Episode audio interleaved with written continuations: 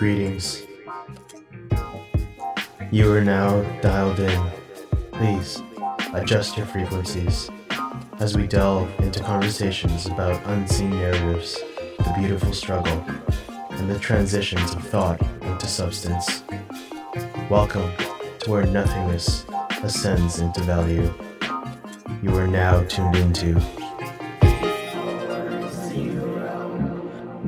What's up, everyone? So there's going to be a little bit of a special introduction to this episode.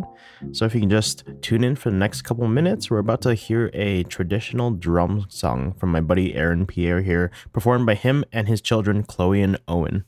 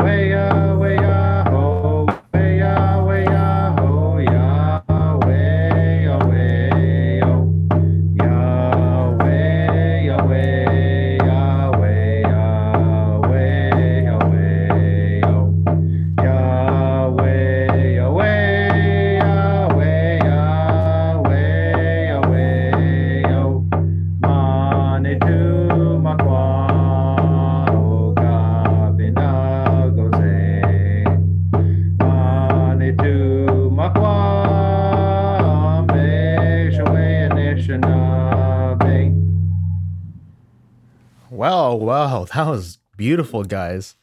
Thank you. So for everybody listening, first of all, good morning, good evening, good afternoon. Welcome to the Before Zero podcast. Joining me for today is my longtime friend Aaron Pierre and his two kids, Chloe and Owen. And what we just heard, actually, I'll let Aaron introduce himself and tell us a little bit about what we just heard. Okay, sure. So when we're introducing ourselves and greeting someone, you want to say bonjour, and that's how you create an energy and a connection with them. So bonjour. My English name is Aaron Pierre. My spirit name is Flying Turtle, Red Tail Hawk Warrior from the Kingfisher Clan.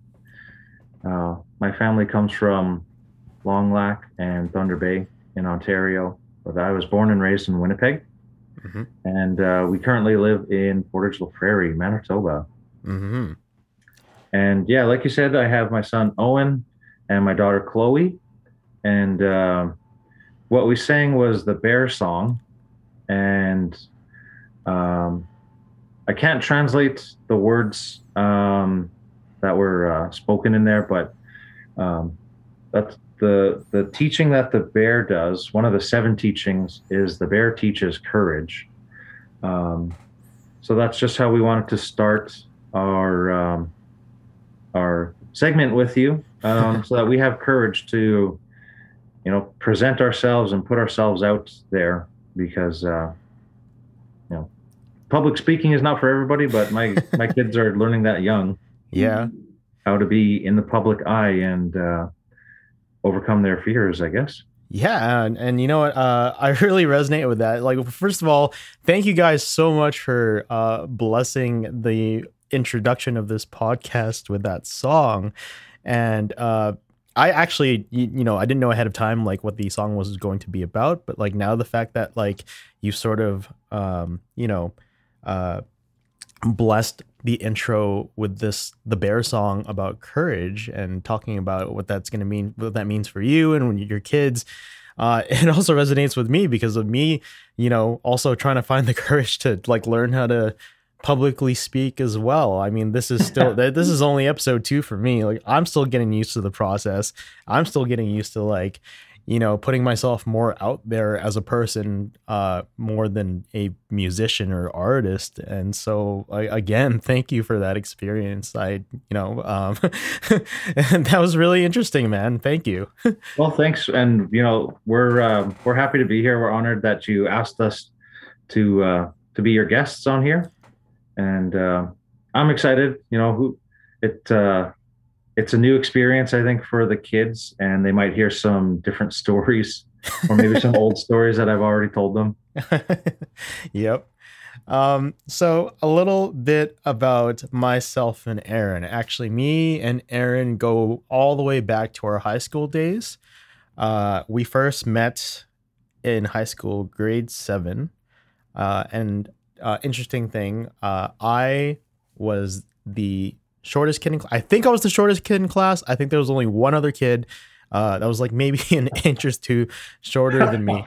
And I know you know who I'm talking about. That's why you're laughing. Yeah. And Aaron was the tallest guy, I'm pretty sure. I'm pretty sure there was nobody that came close in high school. So that, like, you know, I was a pretty to myself kind of guy in high school, but I gravitated towards Aaron early on. And so pretty much throughout most of junior high and a little bit into high school until you left in, was it grade 10?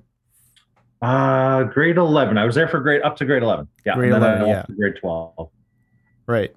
And so up until then, we were pretty much inseparable. Yeah. So you want to tell everybody about like our little nickname gag that we had going on? So yeah, you touched on our heights or lack thereof, and so yeah, it just kind of naturally came out that I would call you Smalley, and then you returned it and called me Tally. Yep. And yeah, like that's one of the many nicknames that I had through high school, and just you know, almost like thinking back to it now, it's almost like that, like my spirit name that I had introduced myself with, that name that carried me. The name that carries me is Flying Turtle. Mm-hmm. And the name that carried me through high school and with my friends and with you, Danilo, as we're growing up and whatnot, is that name Smalley and Tully. That kind of brought us together. Like you said, that carried us through our friendship and the 4 years that we were in school together. 4 years, I guess it would be. Yeah. There was one other nickname, and I'm pretty sure you know which one this is, but the boys always called you Big Wheel. Yes. Yeah. That's, that came about through, Shakespeare, I think, in English class. Okay. You got to re-explain the story, 'cause I can't remember it very well. All I know is that the name stuck. Yeah. So our English teacher at the time, you know, we're going through the Shakespeare section, and one of the terms that was used back in the day for a male who, we'll say, got along with the ladies or the girls, he was called a big wheel. And somehow, for some reason, that name got stuck to me. Which actually, that's a funny story that you said that, because that's something I've been speaking with Owen about. About how to be a big wheel? Basically, that's been, and I had to ask my older sister for this, for confirmation on this. And she said that pretty much since grade 2, she's seen the girls chasing me around the yard, like at recess. Uh-huh. Always girls trying to chase me or kiss me or hug me or whatever. And, Owen thinks in grade 5 that he's too young, and I just told him, you know what, I've been doing this since I was in grade 2. So yeah, it's just kind of funny that, you know, that name, like there was actually a name put to it in high school. But you know, it's funny because despite our Well, I mean, the only real difference you and I really have is our height, but at least we had that in common. I feel like for as long as I was in, like, I don't know, grade 7 or 8, throughout most of high school, I had like a girlfriend, and I mean, you know, we can laugh about it because it's all high school romance and it's whatever, right? But I mean, yeah. I think we were both in the same boat. Always had girl problems, always dealing with that stuff. I know you can remember for me time to time and time. It'd be like, "Yo, Aaron, I'm with this girl now," and then I get my heart broken, and then, "Yo, Aaron, I'm with this girl now," and then yeah, yeah. But we got through that phase, I guess. Yeah, but you know, it's really interesting just thinking about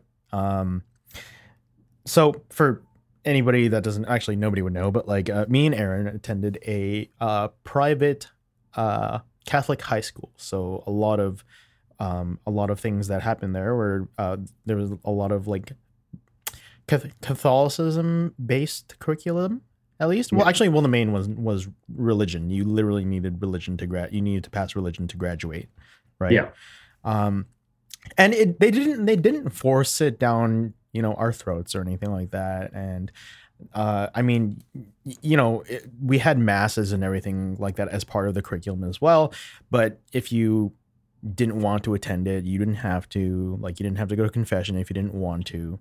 But they did, you know, require that you learn about Catholicism, the Bible, take the courses required, that sort of thing, right? But it was really interesting because, you know, that's sort of what we grew up with, like kind of sort of being, I don't want to say indoctrinated, but I mean, you know, that was the atmosphere we grew up with, right? Yeah. So, but fast forward to today, and I'm sure we have very different views on, you know, kind of what our spirituality was back then as to right now. Do you kind of want to share a little bit about how spirituality and faith and things like that have changed for you over the years, and what you follow and that sort of thing?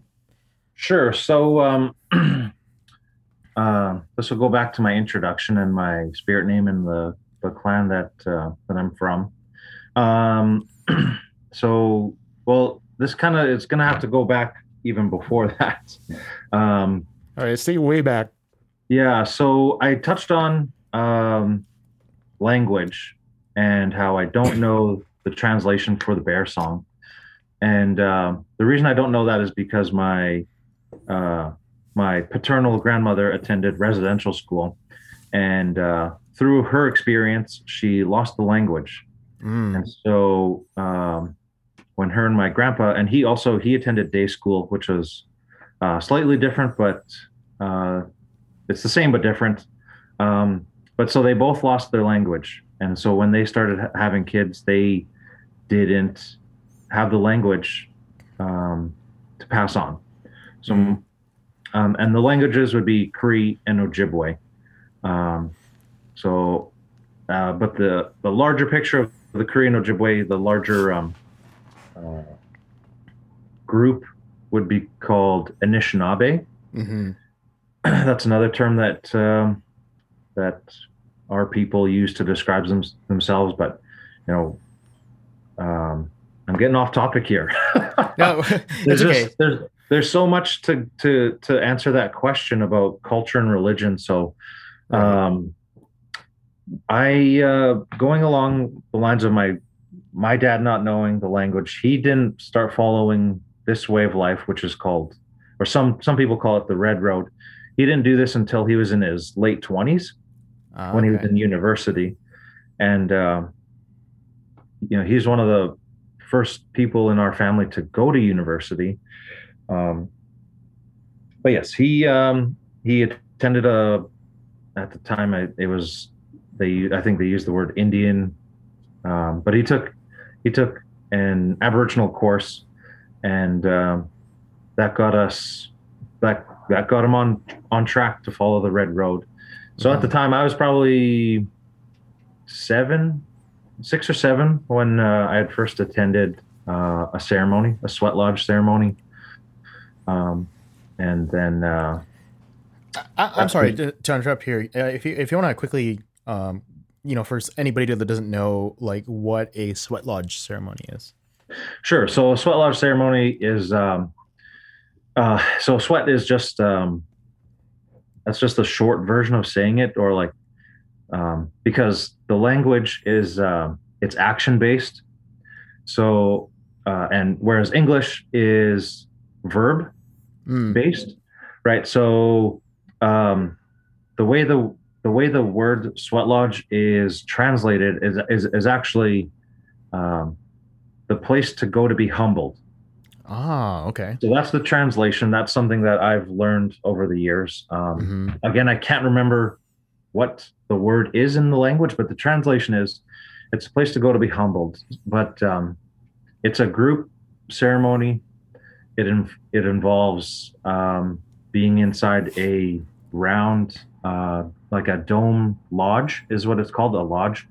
And it's dark in there. It's hot. There's rocks that, you know, we call the grandmothers and grandfathers. They're brought up to a temperature in a fire. They're brought inside the lodge, and then that's where you get healing done. You can get your spirit name in there. There's singing, laughing, sharing, crying. That's the place to go to just be back in the womb. It's a place to go to be in the womb of Mother Earth and womb of your mother. It gets very warm in there, very hot for some people. But yeah, so that's a short version of what a sweat lodge is. But the translation there kind of tells you something about how you're going to feel. Mm. Oh, yeah. You said that this was like the first experience you had when you were around 6 or 7 and you went to a sweat lodge. Yes. And then from there, like that's something we did. At the time I didn't pay attention if it was once a month or every weekend, but you know, a couple times throughout the year, we'd go about 45 minutes east of Winnipeg for ceremony.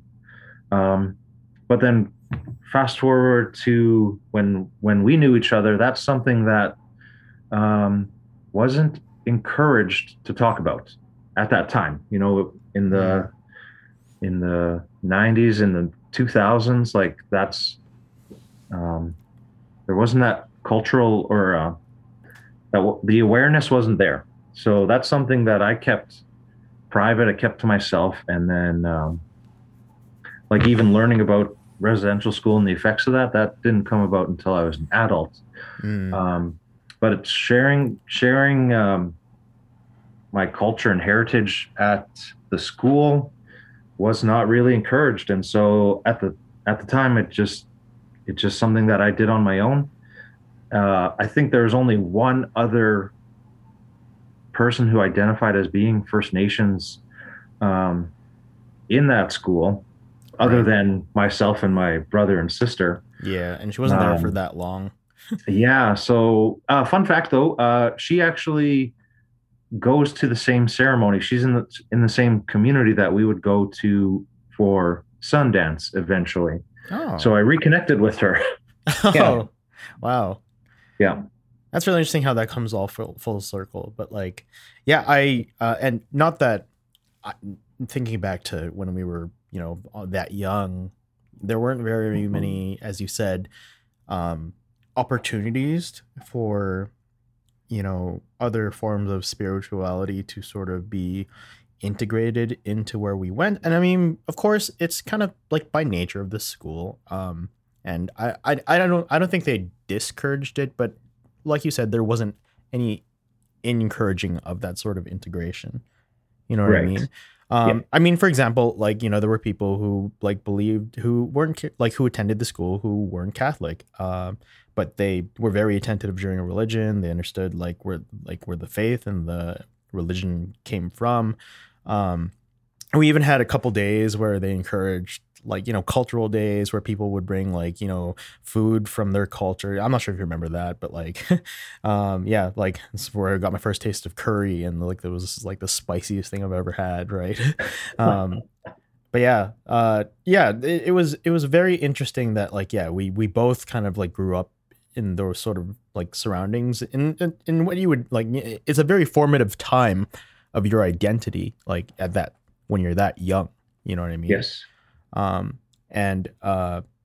Yeah, sorry, just wanted to just chime in there. Didn't mean to interrupt you there, but yeah. If you want to go on and kind of continue talking about what your experience in high school was with that. Well, you touched on actually a sensitive subject there about the cultural days. There was one that I came to school in my my ribbon shirt, which is that's our fancy dress clothing. It's our way of like presenting ourselves and acknowledging our family colors, our relatives, our just everything about ourselves can be represented in the ribbon shirts that you wear, and it can have the colors of the medicine wheel, your own personal colors, your family colors. Parts of your spirit name can be presented on there, so it's not just something worn to be flashy. It's worn for a purpose. So I had worn a ribbon shirt that I had at the time, and jeans and my moccasins. And one of the teachers actually didn't say, like, he made me feel bad for dressing like that. Really? And that wound, you didn't know, but the slight wound was reopened actually just in the last couple of days. I found this YouTube channel, and it's our brothers to the south from the Navajo Nation, and they're on YouTube, and they said that this girl just ran into that same issue in 2020, or maybe it was January 2021, and it made it into the news that her teacher kind of made her feel bad for wearing a ribbon skirt class for their formal day. And wow. It was kind of crazy to see that that's still happening. So the administration had stepped in, and there was interviews on the news, and I had kind of missed that come up on the news or Facebook or whatever. But yeah, just kind of literally, I think 2 days ago, I had seen the video that these guys had brought that awareness. Now they weren't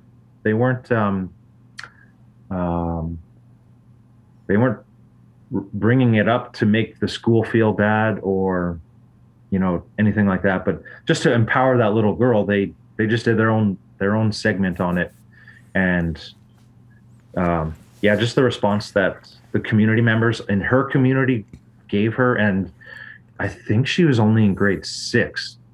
And oh, wow. It's just, that's still happening. And it, not just in a Catholic school environment. Mm. And you know what, considering how long we've been friends, and, back in when we were at that school, we were like best friends. Right. And the fact that like, I'm learning about how you felt about that, like right now as we're recording, it really almost kind of shakes me to my core that that's sort of like something that you had to go through. And considering how close we were, that like, that was something that you kind of like hid deep down, like, very, like, it's very humbling because, I remember for Cultural Day, I went in my barong, right, which is like a traditional Filipino formal wear sort of thing. Okay. Right? And, of course, like I didn't really experience anybody saying otherwise. Like personally, I always thought that like, me wearing the barong was like, it was kind of funny because it's like basically a cellophane shirt, like it's see-through. Right. I think I've seen some pictures or like, just in videos or maybe some pictures when I would go to your house, back in the day when that was allowed. And also, guys, keep in mind that like back when Aaron would come over to my house, like he literally couldn't fit in my room because it was like too small. But no. Yeah, man, again, like I just feel so, I don't want to say ignorant because, there you didn't let me know about how you were feeling about that, or maybe even perhaps you hadn't even processed or maybe you had internalized it, not expressed it externally about how that affected you. You know what I mean? Yeah, that's definitely the case. Yeah, that was definitely something that was held in and just kind of rolled with it. That's a life experience that I had to go through. So I encourage my children to speak up for themselves, express themselves, ask questions, tell us what's wrong, tell a teacher if they're at school, you know, if they don't feel comfortable, if someone's making them feel bad, like that's something that I encourage my kids to do because of that experience. Just, you know, that's just one thing, but that it's stuck with me obviously throughout the years. And I didn't expect it to come up so frequently, especially 2 times in the same week. But yeah, I definitely have been telling the kids to speak up for themselves and speak their minds, that sort of thing. That's, you know, that's awesome that you can kind of impart that to your children. I mean, considering that, like, you know, for example, if what you had experienced back then, if that was happening now, you know, if it was allowed to happen now, it'd be a very different conversation we'd be having, right? Yeah. You know, there's so much more. I mean, we're just, you know, learning. We're just getting started here, but like cultural awareness is something that's only just recently, I feel like, being really brought forward into the spotlight, like that it's changing like the political climate around us. But again, that just goes to like, you know, back in high school, just that, like you said, you just rolled with it. Right. And even for me, like, nowadays myself, like I would say I'm a spiritual person, but I don't think there's a particular religion or dogma that I follow. And I like taking bits and pieces from all cultures and religions and sort of like understanding like where the spirituality comes from all sorts of different religions, because I still think that spirituality and faith is a powerful thing, and something that is necessary for the human condition. But I, again, when I was in high school, I just quote unquote, like rolled with it. You know what I mean? I followed it because I was told to. You know, I was Roman Catholic because I was baptized when I was little. I had confirmation at the school. Like my family followed it, so it was like that's how I was born into it, and I didn't really have any sort of formative experience towards like what I believed in until my late 20s. You know, like, or maybe even now, still coming to terms with it, still learning about like what faith is to other people. And like what the experiences are like, you know, like following other religions, like, you know, the other day I was just like, I might try out Buddhism. That sounds like a good, like, that sounds like a lot of fun. Well, but you know, it's just, again, it's so interesting that like, again, like back when we're, you know, just students in that high school, we just rolled with it, you know? Yeah. Like, very, very interesting. Like, and also I hope that really sort of is a reflection of, I suppose, how far we've come today. I hope we've made a bit of progress. I know there's still a lot of work to be done in terms of cultural acceptance and integration, you know, today. But I feel like at least comparing the experience to today, like I said, if what happened with Aaron was brought up, like happened to him, like in today's political climate, then that wouldn't be something that could just be easily swept under the rug, I think. And I think that's just I think that's a little bit of progress. Don't you think? I think if that happened today, my aunties would have something to say. My aunties have very strong voices and very strong individuals, and yeah, they would go to bat. Not saying that my dad and stepmom wouldn't, but my aunties would, they would make a stink for sure, for any sort of, you know, cultural injustice like that. If they were made aware of it, I should say. Well, I mean, you know, I'm glad that you have a bunch of like powerful women backing you up there. Very, very, very great thing to have behind you.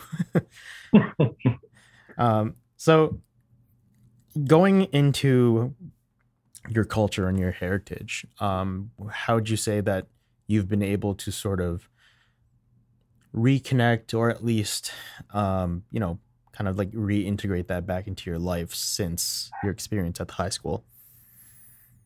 Right. So I guess to go with that, like I've always, we were always involved in our culture growing up since I was 7. It's always been there. Like I said, we'd go for sweat a couple times throughout the year. And then as a teenager and as my dad was finding out more of the Red Road, then we got into other ceremonies. Mm-hmm. And then it just kind of was like, okay, add that to the list of cultural impact that we got. Right. So the major thing that happened with us was attending Sundance. No, they first went to Hillside, I think is what it was called. I was still too young to really remember or be involved. But then we found our way to Peguis First Nation, and that's kind of where we settled. That's our family that we settled into, our cultural, spiritual family that we've been going there since I was probably 9, 10. I don't know. The elders there, they say I was even younger. They say I was about 6 or 7. So yeah, like it's always been there. And then as a teenager, I had done my first, I had participated. Oh, sorry. I'm getting ahead of myself. When we went to Sundance, we were there as Skabe, which is a helper, or the translation for that one again is one who works humbly. Okay. That was the translation that I was shared. But the word is Skabe, or for the females is Skabe Kwe.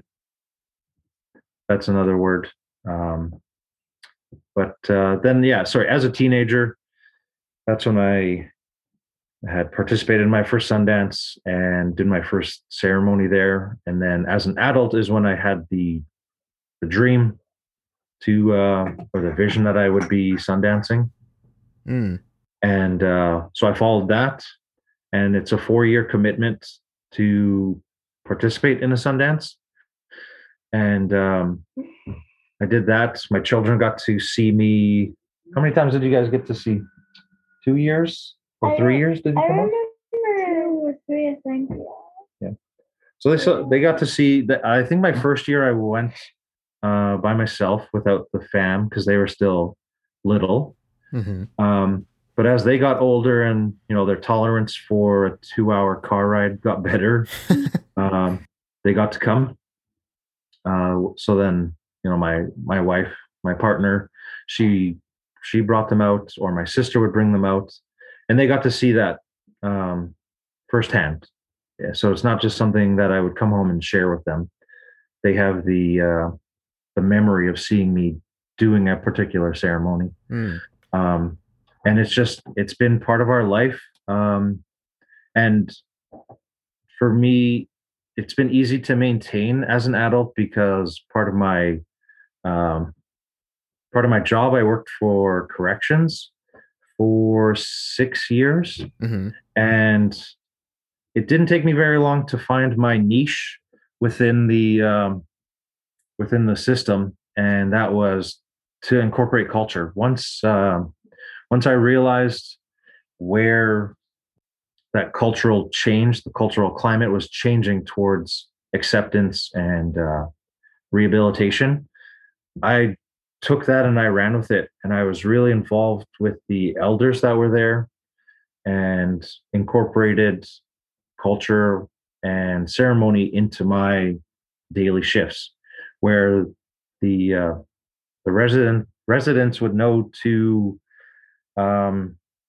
ask to put a smudge, which is a cleansing ceremony. We could put that on the plan for their day, for their evening, or do that at lunchtime. So that was my niche. That was my thing. So I did it at work and I did it at home with my family.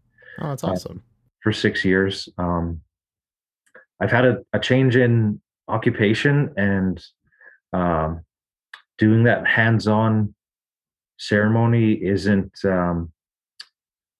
it's not like, there's just not enough time in the day, unfortunately, to do that with everybody that I work with now. But definitely for those 6 years, it was day in, day out.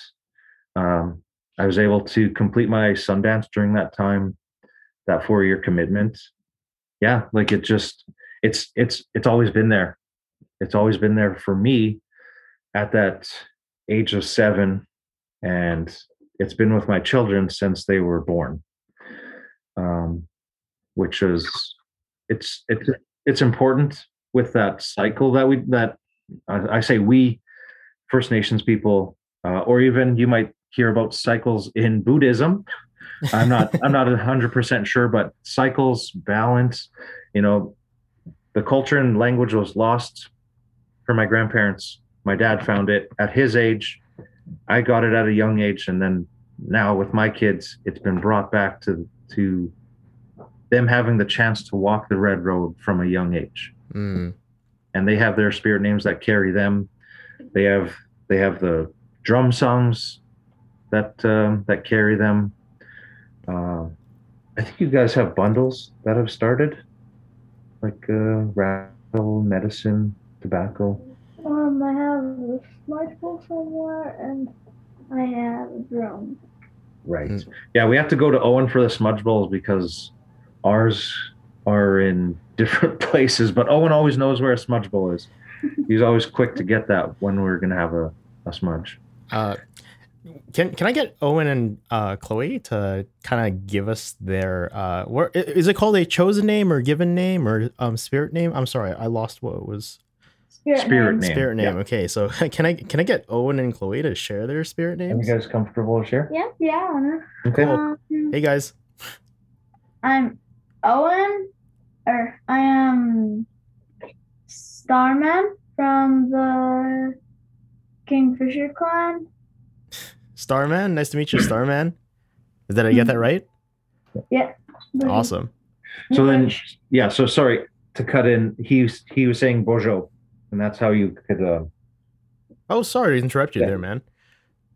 I'll say it again. Bojo. How do you pronounce that one more time? Bojo. Bojo. Am I saying that right? Yeah. Oh, awesome. So the way you could think of it is like Boozhoo. Zhoo. Okay. Bojo. Yeah. Oh, interesting. And that's a shortened version of, sorry, I'm cutting into Chloe. That's a shortened version of the traditional or the full greeting. Oh, okay. Yeah. But does, sorry? I was going to say, does Chloe know the full greeting? Do you remember? Yeah. No? Okay. It's Nana Bojo. Nana Bojo. Mm-hmm. Which translates to, if you don't mind me asking. So this I watched on a video on YouTube, and this person was from the Great Lakes area, but in the States, and he said that was you would ask somebody Nana Bojo because you're asking them if they were this cultural figure, Nana Bojo. Mm. But as Europeans came over and the French came over and the greetings were passed along, it's very similar to the French greeting, which is bonjour. Bonjour. Yeah, that's the first thing, right? I thought immediately when I heard it for the first time. And a lot of people's minds go to that.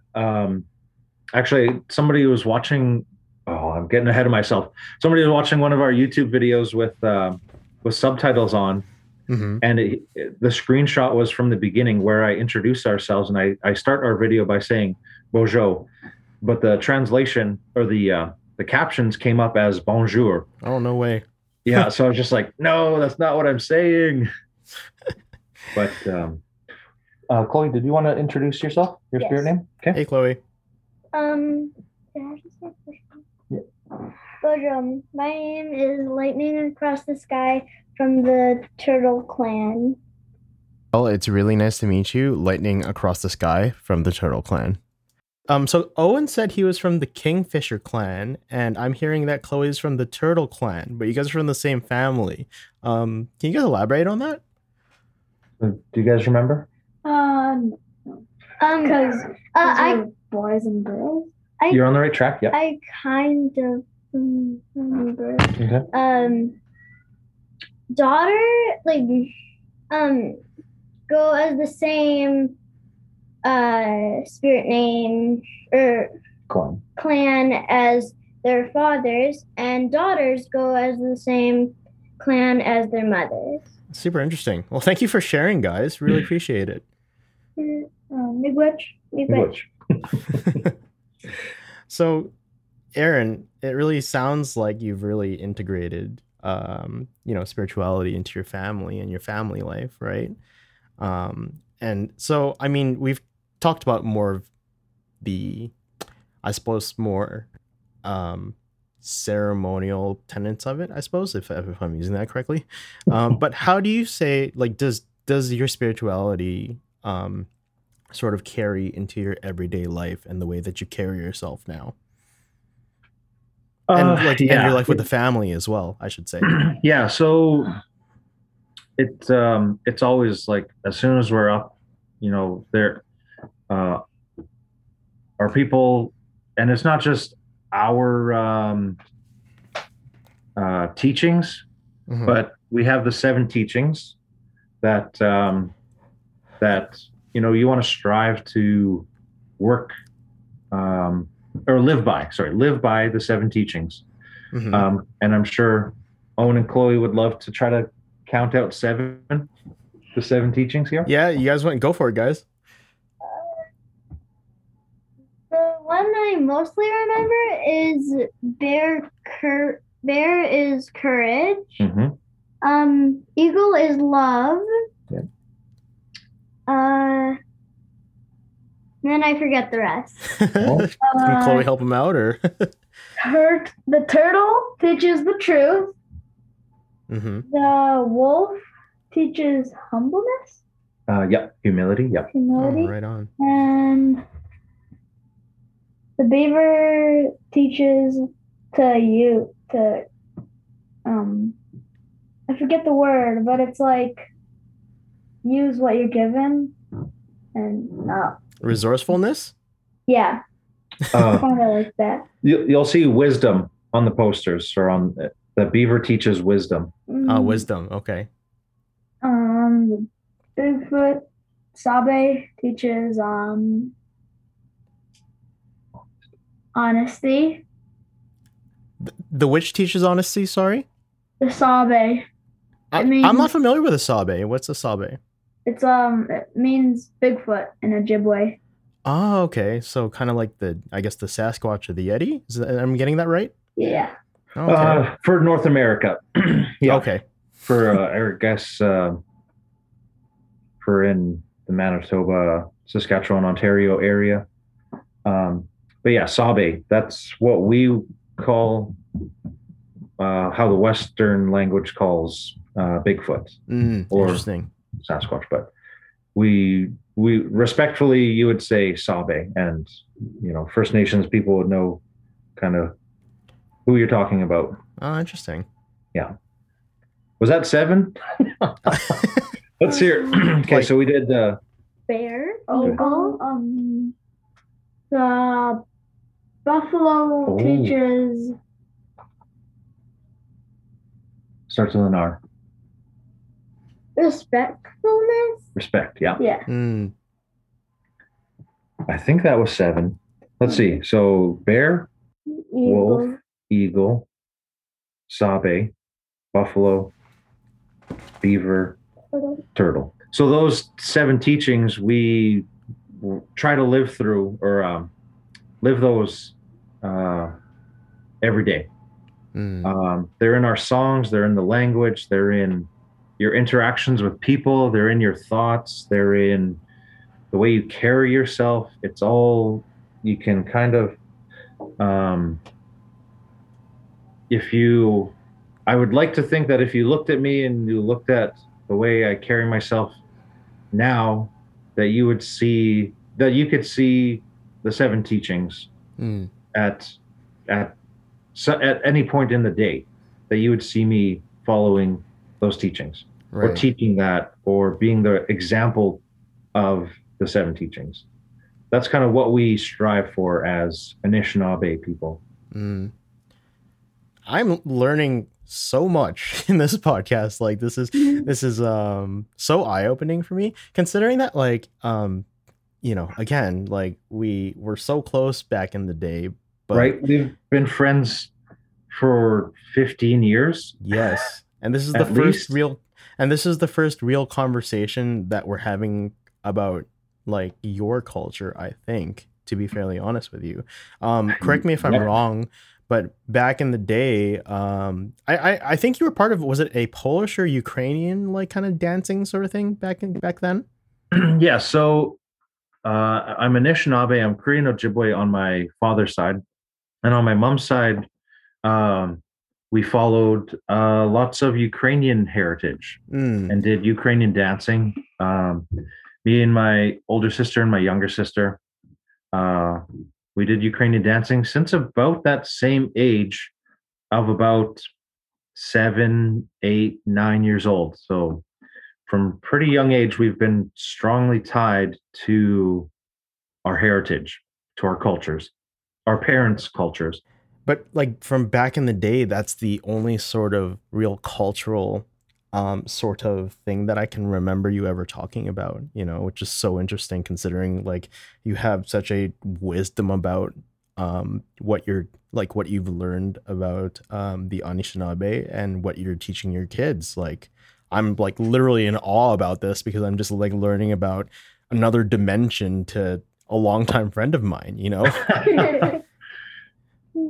Well, good. I'm glad to share this information because that's where society needs to go. Mm. This awareness needs to be out there.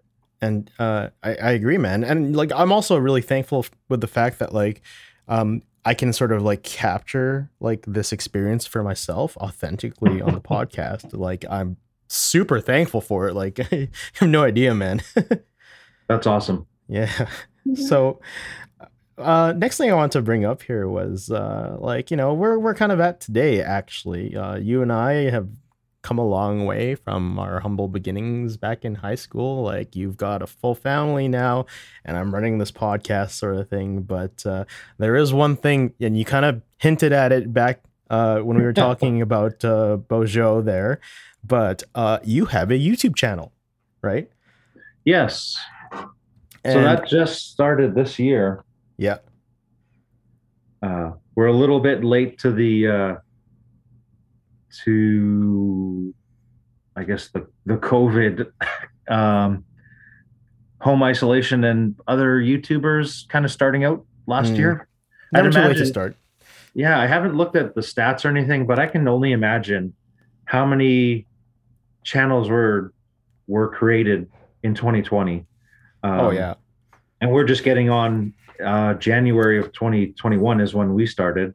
Hey man, like for the podcast here, I started even later. So I mean, you know, I'm still, and we're both entering incredibly saturated markets, but I would argue that we're not trying to, you know, do what we do in terms of social media and making this sort of multimedia for the fame or for the attention. We're just doing it because we like it, you know? It's so much fun. Like we do videos. We were able to do 2 videos a week throughout January, February, March. But this year, this month, as the weather's nicer, it's just harder to stay cooped up inside and, review a board game. I was gonna say, you haven't told anybody what your YouTube channel is about. Yeah. Okay. Right. So our YouTube channel is called Kingfisher Games, and we had to put a number on it because there was another channel already. So we are Kingfisher Games 215. You can, I think if you were to punch in Kingfisher Games, it'll bring us up as the top search because the other two are kind of inactive and they don't have, I think they're still in single digits for their videos, which I've looked up because I had to look up the name I wanted to use. Right. So yeah, you can look up Kingfisher Games and you'll see us. We're just having fun. We're just living life. We're acting out skits, and they're kind of tied into the purpose of the channel right now is board games and reviews. But like you'll see us do like our intros. We've covered Lord of the Rings, Mad Max. What are some of the others? Oh, Predator. I remember seeing the Predator one. What's that? I remember the Predator one. Right. But we've also done some of our own original ideas. And that's how it started. Like it was so much fun thinking, aha, let's do this. Aha, let's do that. Chloe, you can be a mermaid. Okay, we need goggles now. And it's just like the idea is just snowballed. And right. I tried my best that it was a group effort. But I had to work, some angles because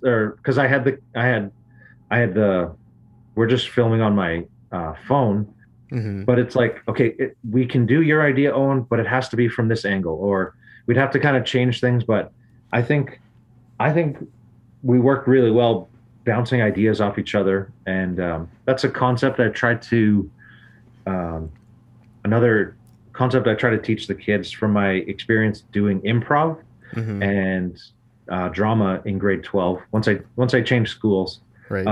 One of the improv rules is saying yes and, in order to move the scene forward and in order to move the story forward, whatever idea your partner is giving you, you have to say yes and, because if there's conflict, then it's just harder to, like, the energy just stops. The energy just cuts things off. Whereas if it's just yes and, boom, next idea, and it just keeps those creative juices flowing for all three of us. I can't wait to see where Chloe and Owen get to, like, when they get to our age and they have all this, like, experience and creativity behind them, like, backing them up, you know what I mean? It's kind of exciting. Actually, yeah. Right before we recorded, Chloe and I were having a little conversation about recording here at the studio one day, so... Yeah, Chloe wants to be a performer. Yeah. I think. Well, she's great in front of the camera. She's not shy to sing. Going back to the bear song, when she learned that in grade 1 or grade 2? Two, I think. Grade 2. Like, she learned the bear song over a weekend, and like Monday morning she's like, "Can I show this at school? Can I sing this to my classmates?" And I was able to connect with her teacher and asked her, and he's like, "Yeah, come in tomorrow if you want." So we were able to bring our drums in. I brought in the ribbon skirt. I wore my ribbon shirt to the school. And I wear that ribbon shirt to their, back in the day, I could wear it to assemblies. Again, just, it's a fancy thing. It's a nice event that we're there to celebrate the children, and I'll wear our family colors. I'll wear the colors of the medicine wheel with pride, and like not have to walk around embarrassed about that. And I can go to the kids' school and sing the bear song for her and her classmates. That's awesome, man.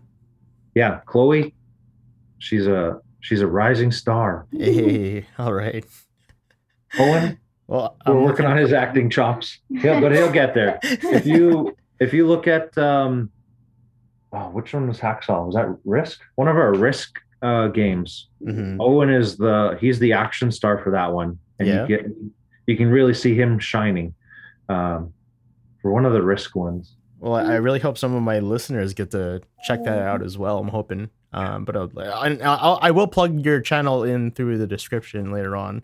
Everybody will be able to see. But yeah, but oh yeah, sorry, back to the, sorry to interrupt here, but like back to the board games. So it sounds like a lot of the fun of the chat. I mean, like, of course, like, you know, you're there as a board game doing board game reviews, but a lot of it comes from, a lot of the fun of it comes from just as much of the skits as it is actually playing the board games, right? Yeah, yeah. But why board games? Like, it's very interesting, because I feel like the typical average person, I feel like their board game knowledge goes as far as, you know, Scrabble, Monopoly. Risk is pretty well known, but like, you know, yeah. I myself actually had a little bit of a board game obsession when my friends were getting into it, and like it would be like every week, some of my friends in my friend circle back in the day, new board game every week, and then it would be, it started with like Settlers of Catan, and then we went from Ticket to Ride, and then we started going to board game cafes, like started popping up in the city, that sort of stuff, you know. And it's like there's a whole nother world out there other than what you can buy at Walmart. You know what I mean? Yeah. Hey, you know, Target, Walmart, those big box stores, there's some designer board games that are now getting into that market. They're a lot more accessible to your everyday shopper. For sure. Which is great, because that could springboard them into the hobby. If they pick something, if they pick the right game at Walmart, if they pick the right game off the shelf, that could open up a whole can of worms and a whole new world for them. But as far as I'm concerned, I guess that my when I first got my toes wet for dipping it into board games was when I was at corrections. It just kind of happened. One of my coworkers, he was big into board games, and it was like, do you want to have a game night? And I was like, I don't know what that means. Okay, I have, like at the time I had a Go board, some Monopoly, Scrabbles, Yahtzee, Dominoes, that sort of stuff. Yeah. We kind of fumbled through Go, and it's really hard to learn on your own without like a teacher. Right. But he's the one that was like, hey, have you heard of this game, Carcassonne? And I'm pretty sure Carcassonne was like, I was like, I'm in. Yeah, what is this? What in the world is this tile laying? How is this game even possible? And it just kind of went from there. Yeah. Ticket to Ride was one of the other ones. Lords of Waterdeep. Those are probably my first three games that like got me, wow, This is a whole new thing. Yeah, it's a whole other world out there of board games. Yeah. You mentioned Catan, and I didn't really get into that until a few years later. Like, that wasn't in our game group playing Settlers of Catan. You know, I love Settlers of Catan, but I really feel like that's like a friendship-destroying game. Like, so I don't have that feeling, because I never, like that, it just didn't come up. Our guys wanted to play the hottest, newest stuff, and... They had the disposable income. It was either single adult males, or they were in a relationship but no kids. So they had a little bit more disposable income. But then I had the space. I had the table space. Okay. So, there you go. They'd come here, and we'd play games till 1 or 2 in the morning. Like, it would just be, once we got the kids to bed around 8 or 9, and then it was just boom, go. Yep. Or playing games when Chloe was just little, and I could take hold my cards and have her sleeping on my chest, it was, she didn't know it at the time, but she's been in board games for a while. Yeah. It's in your blood now, Chloe. Yeah. And then, just as the years went on of our own board game group, it was like, I want my own copy of this. I want to be able to play this at home on my own. And so, that's just what we did. I'm pretty sure Lords of Waterdeep was one of the first games that we ordered, and we had that delivered for my wife's birthday. Mm-hmm. And it just kind of flourished from there. And the reason that we have 215 as our the numbers on our YouTube channel, because I'm pretty sure That's how many games we had at the time we created the channel. We had 215 games. Wow. That's all. Okay. So one of the things I was thinking about before recording was like, okay, how do I make it? How do I ask a question to Aaron that's going to be able to get him to like say what's attractive to the uninitiated person to board games, right? Mm. Like what's in what makes a good board game? Because you've been to 215 of them. You must have some favorites. So what from some of your most favorite board games, what elements of those board games make it appealing to you that would make you recommend them to other people? Well, I think first off, it has to visually look interesting on the table. Mm-hmm. So last night when you and I were texting each other, I was just setting up a game, and it was Reef. And the reason I picked that one was because we had somebody over, and she was like, "Oh, I'm getting tired. I'm gonna have to leave." Oh, but, you also have a video on Reef, don't you? Yes. So the reason I picked that was because it was visually stimulating, and she was like, "Okay, well, that's the only way I'm gonna get through a game." And Reef, it pops. It's got the colors, it's got the shapes, it's got 3D. Really looks cool on the table. Lords of Waterdeep, it's a little bit a darker color scheme and like grays and blacks, but a purple cube, a white cube, orange cube, those pop out on the table still. So visuals. What about the actual board game itself? Because like I've definitely like, what was another big one? Pandemic. Oh, geez. Gosh, that's kind of relevant to right now. Right. Yeah. I don't like talking about that game right now. No, that's whoops. We have that game. We have Pandemic. The thing that really attracted me was the puzzle of trying to figure out what's the best possible way to score points. Right. Or what's the best possible way to get more turns, or, just how can I edge out my opponents with this move? Right. And so a lot of games, a lot of them have that. A lot of them are misses for me. Like, I don't know. Something like a game that I don't like that a lot of people do is Dead of Winter. Okay. That game just didn't interest me. Yeah, it just doesn't.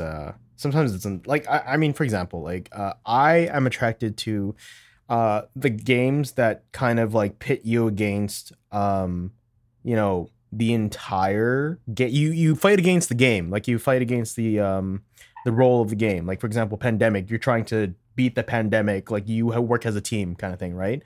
I'm not sure if you've heard of the game Hanabi, like it's a card game.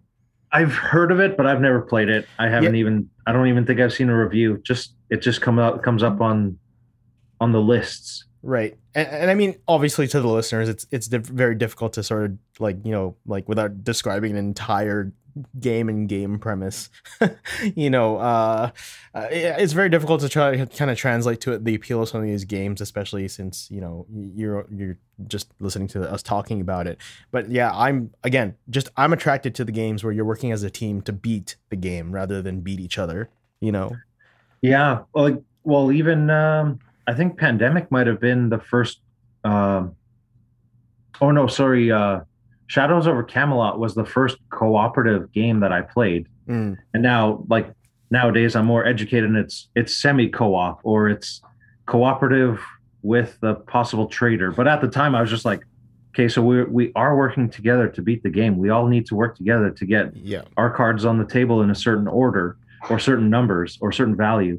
And I was like, that blew my mind right there, is the whole cooperative aspect to a board game. Right. And then Pandemic came along, and just a whole bunch of other games. Yeah. Forbidden Desert was a big one for us. Right. And that whole Forbidden series, which we've done reviews on.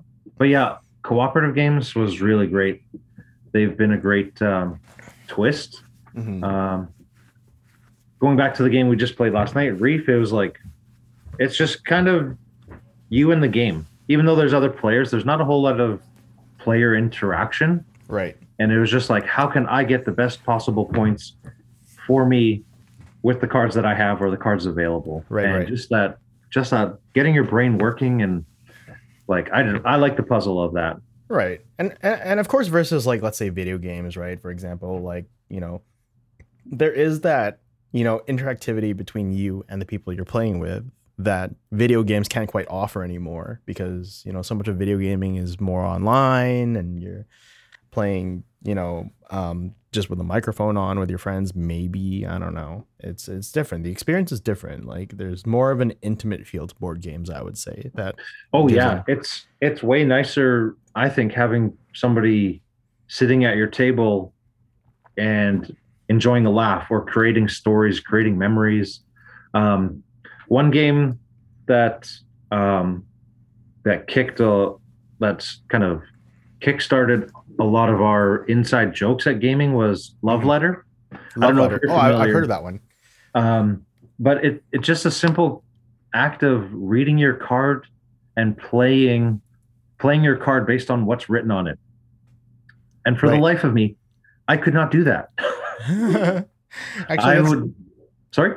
I was going to say that's another interesting niche in the board game, like in the types of board games where you do a lot of role playing, you know what I mean? And yeah. I'm not talking like Dungeons and Dragons role playing. I mean, like, you know, you're like for example, if you've ever played Quelf or like even Jackbox TV, there's a lot of. Jackbox is a terrible example. But yeah, something like Quelf where you got to act out stuff to like or play a character as part of the game. Like, I always find it's always an interesting element because it really depends on the people you're with at that point, you know, to make it more fun. Yeah, that Love Letter, I would want to play a card. And, I would want to do an ability. So I'd flip my card over and say, okay, I want to do this and switch the cards. And my wife would always be like, well, what does your card say? And it would say, well, if I have the highest number, then I can do this. And she's like, well, then you can't switch cards. And I'd be like, but I want to. And she's like, you can't do that. And it's just this little back and forth. And we played Love Letter over numerous game nights. And every match, I couldn't win. I don't think I had a single token from that because I would want to just spit out an ability I wanted to use and flip my card over. And they're like, you can't do that. And it just stuff like that. Yeah, that sticks with you. Yeah. Why? Kind of South Park touched on that with one of their iTunes. When it's like, why won't he read? I went through that whole. I was that character. Why won't he read? Yeah. So one thing that you actually approached me with a while ago was the fact that you're a board game enthusiast and you're also a board game reviewer on YouTube. But you actually approached me with the idea of making your own board game. Yes. And. Yeah. You wanted to relate it to your heritage, actually. Did you want to talk a little bit about that? Sure. So it'll be the basic concept is it's a card drafting game, similar to Seven Wonders or Sushi Go.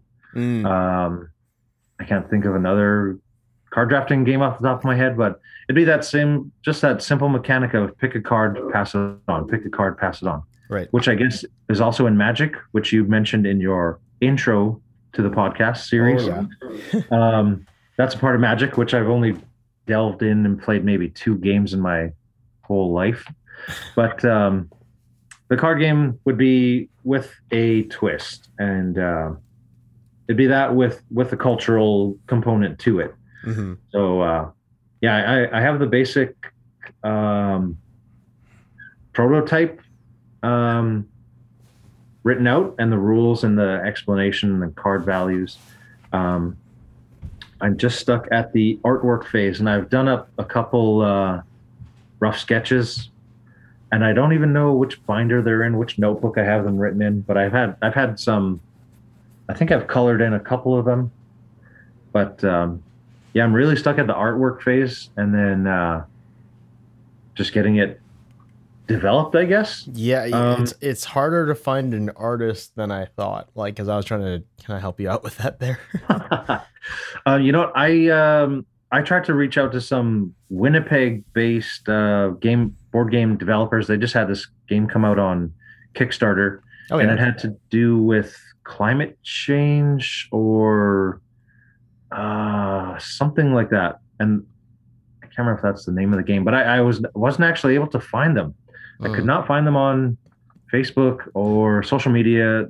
I contacted the game store that kind of promoted them, but they couldn't give me any other contact information. So I was just kind of like, the light bulb came on and then it just got extinguished just in the same moment. If I can track them down, and I can confirm this with you, I'll plug them in the description there. Like, if I can find them, if you couldn't, then maybe I can't. But we'll see. Oh yeah. Okay. Yeah. Just because I want to make it, Canadian made or that have that authenticity of having a First Nations artist involved. But yeah, just kind of keeping it Canadian, keeping it, what was the term? Local, but, inspired native instead of native inspired. Ah, I see. Okay. I see. If I have any listeners out there that can help my buddy Aaron here out, it'd be greatly appreciated. Any listeners here at the time of the recording of this podcast. But yeah, and of course, you'll be able to find Aaron and his socials later on. I'll plug that in the description. But yeah, hopefully this is a little bit of a. Hopefully this can be also a little bit of a casting call out there for anybody listening. Yeah. No. I don't know. I'm hoping this podcast shows me as approachable and down to earth. But yeah, when I tried to reach out to those other Winnipeg-based designers, and I just couldn't get through, so that was a little disappointing.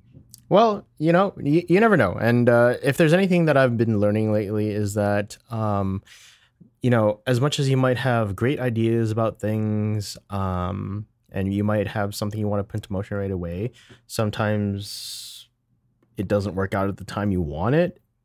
And sometimes, like, literally the universe grants you the things you need at the time you need it. Like, so for example, like with the podcast, like, podcasting was something that I wanted to do quite some time ago. But it never materialized into anything. And then a whole bunch of things happened in 2021. And then one week I was like, you know what? I have everything I need to make a podcast work. And here we are recording episode 2, Yeah. So that's how I believe in that. I believe in that. You put the energy out there and the universe will answer you. 100%. I think that too. And I think that's what brought us back here together. I mean, like, really, it's been, gosh, I'd say almost 10 years, right, that we hadn't spoken all too much. And here we are reconnecting in 2020 and 2021, and now we're recording, like, Tully and Smalley reunited, you know what I mean? Back together. You've helped to actually connect with a lot of our other former classmates that I never didn't think I'd kind of see them again or talk to them again, other than I don't even know when. But yeah, you've actually helped a lot. And then, we were talking earlier this week about somebody that's living in Saskatchewan that you were like, what? You talk to her still? And yep. How you felt to me, that's how I felt towards you when you said, oh yeah, I talk with A, B, C, and D. Yeah, and I was just like, holy smokes. Yeah, man. Yeah. Well, I guess whether or not we're in each other's lives at the moment, like, we're all still connected. And I'm finding that out about people. People come and go and they come back, and boy, am I ever grateful when they come back. Chloe's she's only in grade 3 now, but she's kind of going through that or she had to go through that for grade at the end of grade 1 or going into grade 2. One of her good friends moved provinces. Oh, Yeah, so her friend's dad is in the military, and so he got redeployed to Quebec. And in that lifestyle, you go where they tell you to. But just when we were told that this friend was leaving, my wife and I went to a local cafe for lunch, and Chloe's friend's parents were sitting right beside us. So we kind of scooched our tables together and had lunch together. Oh, man. Whoa. Yeah. Wow. And then that's how I kind of know the story, that the dad was in the military. But they were really thankful to have the chance to live in one community for so long, because in grade one your kids are about 6 or 7, and for their daughter to live in the same community for that long with the dad in the military, they were just thankful that she got to make the connections that she did. And we're happy that Chloe made a friend with her, but then the fallout of that with this friend moving 2 provinces away and 2 time zones away, and just having that disconnect. And we're hoping that, down the road, they might find each other on Facebook or however their life journeys take them. I can't remember if we got their mom's contact information or not, but Chloe's got to deal with that, or she's learning to go through that at such a young age. That's super interesting, actually. Well, I'm hoping that for Chloe out there, that she gets to reconnect with her friend someday, somewhere, somehow. I'm sure she will. I mean, we do live in one of the most connected eras in history at the moment. So, maybe it won't be so difficult, as difficult as we think, but, maybe give it a couple more years. Someday. That's from Chloe's, one of her favorite movies. Which one was that? Jinx. She just jinxed you, dude. Well, I need your dad to speak for the rest of the podcast here, so. Okay, Aaron. Thank you. I couldn't tell you. You have to say my name. I was here. My lips were sealed. You said, dude. You said your dad. I needed you to say Aaron. That's how you break the jinx. Oh, yeah, that's right. Sorry, dude. Oh, I thought only the person who jinxed you could break it. Oh, is that a thing? Or could anybody? I don't know. Let's not. Anybody. Oh, okay. Yeah, I can't remember.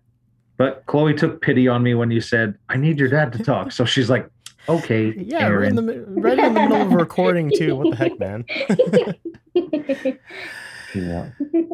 All right, Aaron, we're going to wrap things up here, actually. So a couple things, did you want to tell people about where they can find you on social media, you and your channel? Sure. So we are on Instagram, Kingfisher Games 215, our YouTube channel, Kingfisher Games 215. That's where we're at. You might see us in Twitch chats for other board game content creators, or any live videos on YouTube. You might see our name in there, because I try to get our name out there, try to interact with other content creators when I can, when my schedule allows for me to watch Twitch or live videos. But yeah, right. Or you can email us, kingfishergames215@gmail.com. All right. Well, hopefully for anybody listening, they can check you out. And if you guys are board game enthusiasts or looking to get into board games, then you guys know where to look and who to talk to now. Again, man, thank you so much for coming on and sharing your insight, your wisdom. I learned way more about your spirituality and about spirituality in general just from this short, well, actually not that short, just from this conversation. And I really appreciate you coming on and, you know, sharing your experiences with you and your family. And also special shout out to Chloe and Owen for coming onto the podcast and assisting their dad and for sharing a little bit of themselves as well. Thank you for having us here. It was really fun. All right, man. You're welcome. Thanks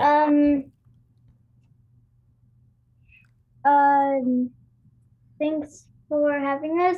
And I'm really excited to go over and record sometime.